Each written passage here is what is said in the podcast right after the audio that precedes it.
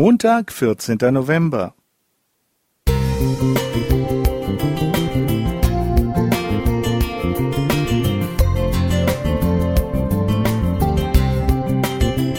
Ein kleiner Lichtblick für den Tag.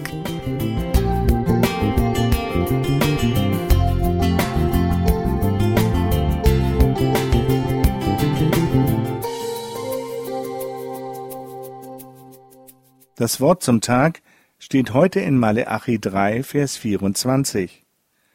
Der soll das Herz der Väter bekehren zu den Kindern und das Herz der Kinder zu ihren Vätern, auf das ich nicht krumme und das Erdreich mit dem Bann schlage. Ich habe vor einiger Zeit einen außergewöhnlichen Mann kennengelernt, der zwölf Geschwister hat. Wie bitte? Dreizehn Kinder?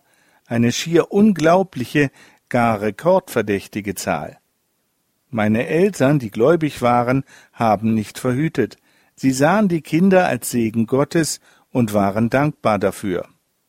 Steffen, der selbst drei Kinder hat, ist Mitglied einer evangelischen Freikirche und dort Leiter einer Pfadfindergruppe. Er war schon oft zu Missionseinsätzen in der Mongolei und auf den Philippinen. Er betrieb Ahnenforschung und verfolgte den Stammbaum bis ins Jahr 1530 zurück. Er sagt, es ist schön zu sehen, wie Gott unsere Familie über die Jahrhunderte hinweg geführt hat. So der 46-Jährige. Oft gab's traumatische Zeiten. Kriege, Okkultismus und chaotische Familienverhältnisse seien hier genannt. Steffen ist froh, dass sein Vater einen Hunger nach Gott hatte und nach einer Evangelisation von Wilhelm Busch den Glaubensweg einschlug. Für ihn selbst hat der Bibelvers in Maleachi schon in frühester Jugend Bedeutung bekommen, als er erkannte, dass Vergebung der Schlüssel zur Wiederherstellung einer Beziehung ist. Das war auch zwischen ihm und seinem Vater nötig. Gott hat mein Herz zum Vater gekehrt. Bei uns hat sich die Verheißung Gottes erfüllt. Das ist einfach wunderbar.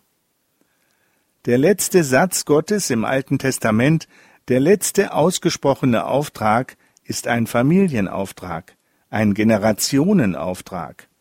Jesus ist Mensch geworden, um uns zu erlösen. Er ist gekommen, um uns ein neues Herz zu geben.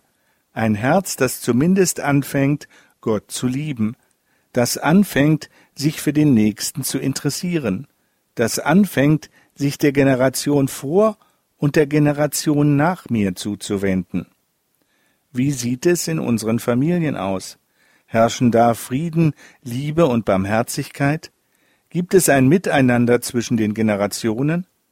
Auch ich durfte das Wunder der Versöhnung mit meinem Vater noch vor seinem Tod erleben. Ich weiß, dass ich es allein Gott zu verdanken habe. Welch ein großes Geschenk. Horst Jenne